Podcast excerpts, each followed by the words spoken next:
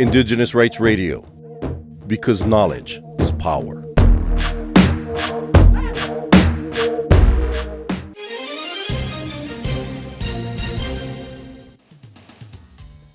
You are now listening to Cultural Survival's Global News Bulletin. We begin in South Africa. In recognition of the original cultivators of rooibos tea, South Africa's rooibos tea industry paid 12.2 million rand or $716,000 to indigenous groups. Each year, the South African Rooibos Council will pay 1.5% of the farm gate price of the herbal tea to a trust controlled by the Khoisan people. The funds will be used to improve the lives of those communities It's the latest example of South African industries and companies recognizing the rights and contributions of people who lived in the country before Dutch settlers began to arrive in the 17th century. We move to Kenya now. The African Court on Human and People's Rights announced reparations to the Ogiek indigenous peoples after they suffered harm as a result of injustice and discrimination. According to a UN Human Rights Office statement, the court ordered Kenya to pay 57,850,000 Kenya shillings, which is approximately 500,000 US dollars, for material prejudice for loss of property and natural resources, and another 100 million shillings for moral prejudice.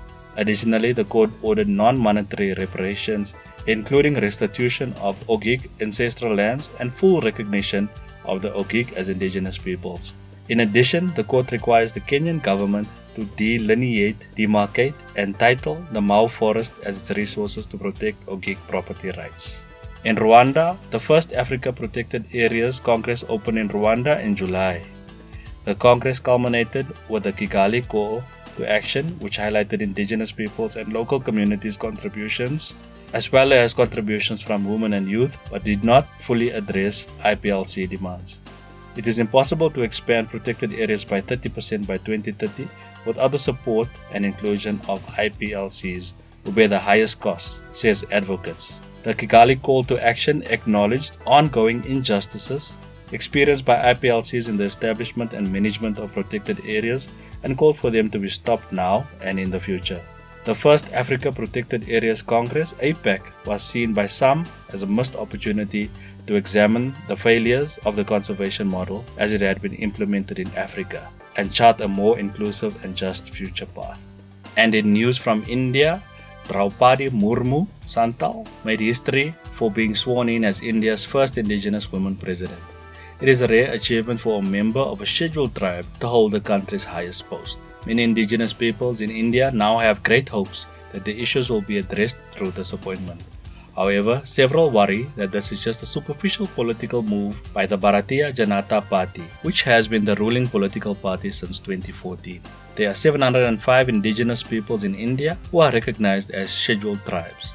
According to the 2011 census, scheduled tribes make up 8.6% of the total 104 million populations, and almost 90% of these people live in rural areas across 30 states. And in news from Bangladesh, on the eve of the International Day of the World's Indigenous Peoples on 9th August, the government of Bangladesh issued the circular.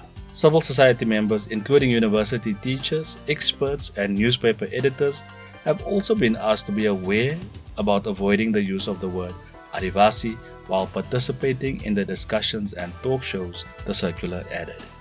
In the 15th Amendment of the Constitution, minority ethnic communities in Bangladesh have been referred to as tribes or ethnic minorities, the circular reads. And in news from Indonesia, it has been argued that Papua, Indonesia's easternmost region, displays early warning signs of atrocities linked to unresolved grievances of indigenous Papuans and to the worsening conflict between independence insurgents and the Indonesian state. In a report released recently, the Simon-Skjodt Center for the Prevention of Genocide at the United States Holocaust Memorial Museum argued that the situation in Indonesia's easternmost region bore worrying resemblances to other regions that have experienced genocides and other mass atrocities. And in El Salvador, more than 4,000 Nahuatl people, indigenous people in El Salvador, have been adversely affected by urban construction on the Abuelo River due to the exploitation of seven hydroelectric dams. Despite not knowing how the work is done, the indigenous peoples of the region are of the opinion that it is not good. Enrique Gasa, one of the neighbors who was affected, says the machinery has cleared five blocks of forest and now they are installing a giant pipe to drain the river. In the Sisimipitek canton of Nahuizalco, residents have fought against the hydroelectric project as well as against construction projects in the area that will affect the sacred sites and their daily lives. To Costa Rica now, Costa Rica is now internationally recognized as a green country for its extensive forests and production of clean energy. However, there are policies and legislation for agricultural and energy sectors that go against the environment and national sovereignty.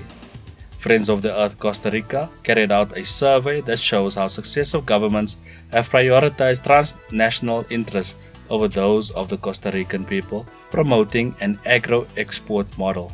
The country favors pineapple, banana, and coffee monocultures that are based on the extensive use of pesticides land grabbing, loss of food sovereignty, and contamination of soils and ecosystems with devastating consequences on the health of populations. The report includes a study by the Phytosanitary Service of the state of Costa Rica that reveals that 1 in 4 fresh vegetables consumed in the country contain pesticides in amounts above what is allowed.